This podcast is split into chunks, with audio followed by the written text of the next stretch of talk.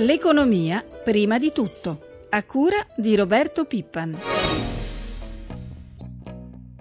Such a constellation suggests that we may experience a prolonged period of low inflation. Questo scenario lascia presupporre che sperimenteremo un periodo prolungato di bassa inflazione seguito da un graduale rialzo per poi ritornare in seguito a tassi di inflazione bassi ma vicini al 2%.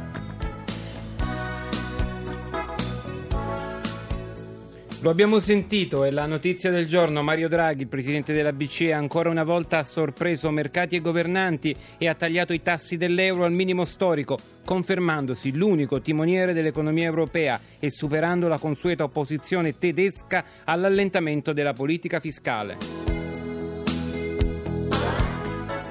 La decisione, ha spiegato lo stesso Draghi, è stata presa per due motivi, per dare uno stimolo all'economia e perché c'è il rischio di deflazione. Gli ultimi dati sull'inflazione, mai così bassa, indicano che i prezzi sono fermi o in calo e questa situazione frena ancora di più, ha spiegato il Presidente della BCE, i consumi, impedendo quindi la ripresa. Ma ascoltiamo una scheda sugli effetti della decisione della BCE di ieri. Per i mutui scenderanno i tassi di interesse applicati dalle banche a partire da quelli variabili. Anche per i conti di deposito gli istituti di credito dovranno tagliare i tassi attivi, riducendoli proporzionalmente. Anche il debito pubblico dei paesi dell'Eurozona e l'Italia è purtroppo in testa alla classifica dei paesi più indebitati in valori assoluti beneficerà del taglio dei tassi. E infine si normalizzerà per quanto possibile il rapporto di cambio tra euro e dollaro, con effetti benefici sull'export delle imprese imprese di Eurolandia svantaggiate da una moneta troppo forte. Ma la mossa di Draghi ha anche un altro effetto, riduce i costi delle imprese, lo ha stimato la CGA di Mestre. E con noi il segretario Giuseppe Bortolussi. Buongiorno segretario. Buongiorno a voi. E grazie di essere con noi. Mi permetta una battuta. I vostri calcoli sono usciti quasi in tempo reale, praticamente mentre Draghi ancora stava parlando a Francoforte. Eravate preparati? Sì, e anche siamo molto attenti a quello che fa Draghi, perché è un italiano che fa onore all'Italia, ma non solo, ma che ha coraggio. E questa è una cosa molto importante in Europa, perché vedete, questo può segnare il cambiamento di rotta dal rigore, l'austerità, a investimenti per far crescere l'economia. Non è solo il calo dei tassi dei mutui, non è solo il calo per le imprese, noi stimiamo, ma è una cosa, una stima fatta per dare coraggio, mi spiego, questa sì. dei 2, 2,3 Ecco, volevo chiederle appunto, segretario, cosa emerge dalla vostra analisi in termini numerici? Ma guardi, emerge che le imprese eh, risparmierebbero 2 miliardi e 3 eh, sono indebitate per 921 miliardi, questo calo del tasso che ci allinea agli altri paesi, perché non dimentichiamo che quando è entrato Draghi il primo di novembre 2011 il tasso era all'1,50, adesso siamo arrivati allo 0,25, ma la banca, la Fed, era già allo 0,25 nel 2011, la banca di Inghilterra allo 0,50 e la banca del Giappone allo 0,10. Quindi questo allineamento non solo farà calare i tassi, così, darà anche stabilità stabilità, farà calare probabilmente anche il costo del debito pubblico, tutte cose a favore dell'impresa, oltre a quelle dirette che le citavo, perché abbiamo le, nelle regioni dove le imprese eh, diciamo, sono indebitate, perché? Perché sono le imprese naturalmente delle regioni che tirano di più, vediamo che in Lombardia il risparmio potrebbe essere, ovviamente è un calcolo trilussiano, di 758 euro, in Emilia Romagna di 604, eh, di, eh, in Italia in media di 443. Questa è la riduzione media annua. Media annua. È, è una boccata d'ossigeno, non è certo cosa, ma va nel senso giusto, è un primo passo nel senso giusto. Bisogna cambiare rotta, dare rigore ai consumi. Qualcuno l'aveva già denunciato anni fa, tra questi anch'io, che il pericolo vero non era l'inflazione ma la deflazione. Grazie. Grazie segretario della CGA di Mestre Bortolusi che prego però di restare con noi perché può sicuramente darci il suo contributo sul tema che andiamo a trattare e che conosce molto bene. Se gli effetti fiscali dunque della legge di stabilità saranno visibili solo fra alcuni mesi, nei prossimi giorni le famiglie e le imprese si troveranno di fronte a quello che è facile definire un vero e proprio ingorgo di tasse, un diluvio di pagamenti in poche settimane. Saluto subito i nostri due ospiti, Antonello Oliva, capo ufficio studi della Confesercenti e e anche poi abbiamo con noi uno dei maggiori tributaristi italiani, il professor Raffaello Lupi. Buongiorno, buongiorno. a tutti. Buongiorno, buongiorno. Allora, partiamo dal dottor Oliva. Ci dà qualche numero su quello che abbiamo definito l'ingorgo fiscale, in particolare per le famiglie. Voi avete presentato un'analisi sul tema. Sembra che a preoccupare maggiormente sia il possibile aumento dell'addizionale comunale. La seconda rata dell'IMU, le ultime notizie dice che non ci sarà. Ci può dare un quadro? Sì, certo, noi abbiamo fatto, buongiorno intanto, abbiamo fatto una semplice contabilizzazione delle, ehm, delle scadenze in calendario e quindi la, la, prima cosa che abbiamo notato è che nei prossimi eh, 45 giorni, quindi dal 18 di novembre, ci saranno, fino a fine anno, ci saranno circa 20 pagamenti da fare, 20 scadenze, sono cose già in parte programmate, eh, che si sapevano e di questi 20, 12 sono a carico delle famiglie e 8 delle imprese. Per rispondere alla sua domanda, eh, ci sono una serie di cose che riguardano eh, l'IMU, per chi ha una seconda casa, per chi ha attività all'estero, eh, ci sono alcune cose che riguardano le addizionali, eh, sia quelle comunali che regionali, e, e, poi c'è il, una, un'altra tassa importante che dovrebbe andare a saldo quest'anno che è la Tares, la, diciamo la nuova imposta sui rifiuti che a vita solo breve perché è una tassa che ha vita soltanto per quest'anno. Eh, noi abbiamo diviso queste scadenze, la faccio molto velocemente, in quattro gruppi perché abbiamo un gruppo che sono scadenze di, che riguardano imposte vecchie che erano già programmate eccetera. Abbiamo eh, poi alcune vecchie imposte che sono state maggiorate, per esempio tutti gli acconti IRPEF e IRES che vengono maggiorati prima erano al 99%, poi al 100% adesso sono al 101%.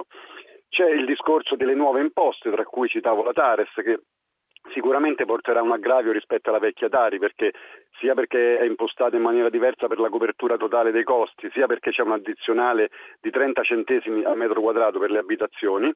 E poi abbiamo l'ultimo gruppo che sono eh, alcune imposte incerte, in particolare due. Una è capire se ci sarà o meno questo eh, questo saldo, questa seconda rata del, dell'IMU, forse sì, forse no, e poi c'è questa possibilità che, viene, eh, che rimane così sospesa di dare ai comuni eh, la possibilità appunto di aumentare la loro addizionale comunale sull'IRPEF fino al 12 per mille sono due imposte che eh, chiaramente speriamo che non, eh, non, si concretizzino, però c'è questo rischio.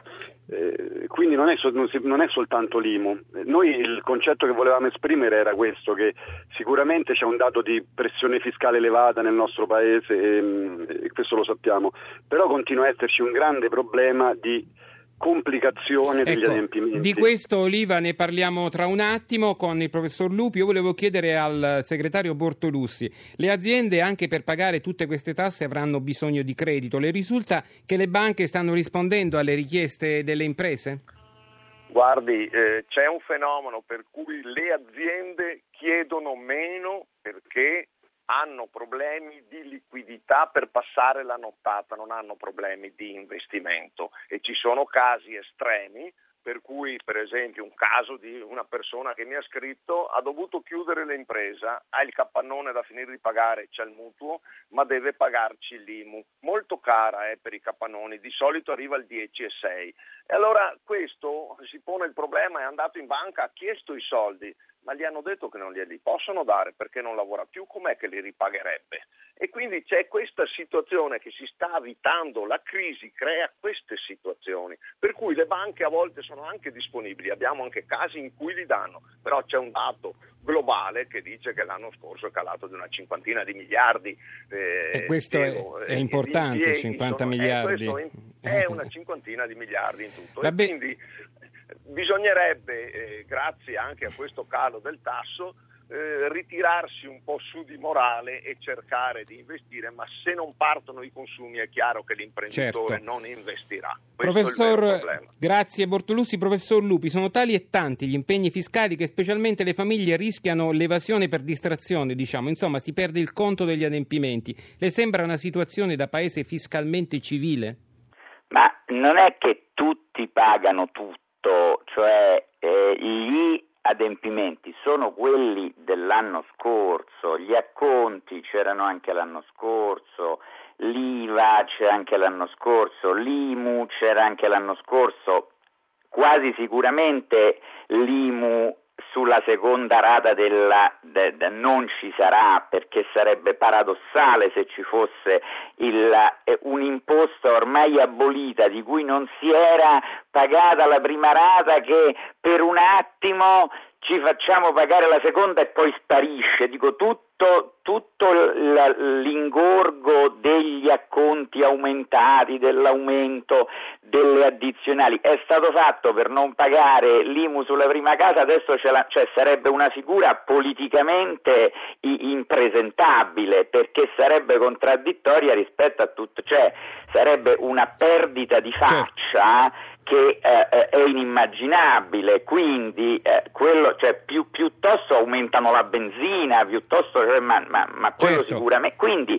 come ingorgo siamo ecco. all'anno scorso, sono aumentati... Lei mi dice che è lo stesso ingorgo dell'anno scorso, che forse non ce ne eravamo accorti? Eh no, ma cioè, l'ingorgo, sono aumentate le cifre da pagare, su questo si può convenire col rapporto della Confesercenti e la, la, l'acconto invece del 99 è diventato del 101 cioè devo pagare più di quello che ho pagato l'anno scorso in anticipo e poi me li ridanno, si conguaglia, è solo una cosa finanziaria per carità, però mi chiedono l'acconto come se io guadagnassi di più, invece probabilmente guadagnerò di meno. Tutti comunque è una cosa che gestiscono i commercialisti, si sa bene che l'acconto si può ridurre se già si sa stiamo a novembre, certo. già si sa che abbiamo guadagnato di meno, quindi si farà sulla base effettiva, ci prendiamo un po' di rischio magari, ma insomma sono cose che si gestiscono, però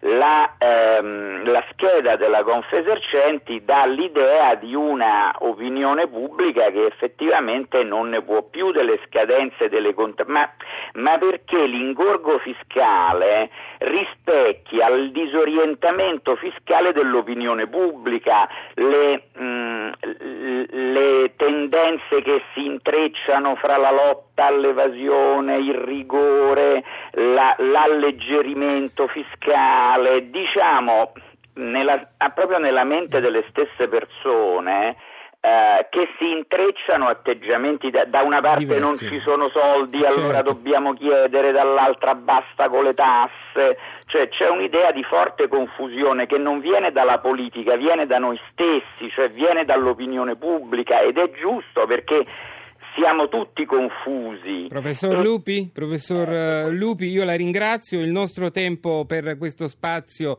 è terminato, è in corso a Roma la conferenza programmatica del sindacato UGL con al centro del dibattito il tema della crescita e con noi il segretario generale Giovanni Centrella, buongiorno.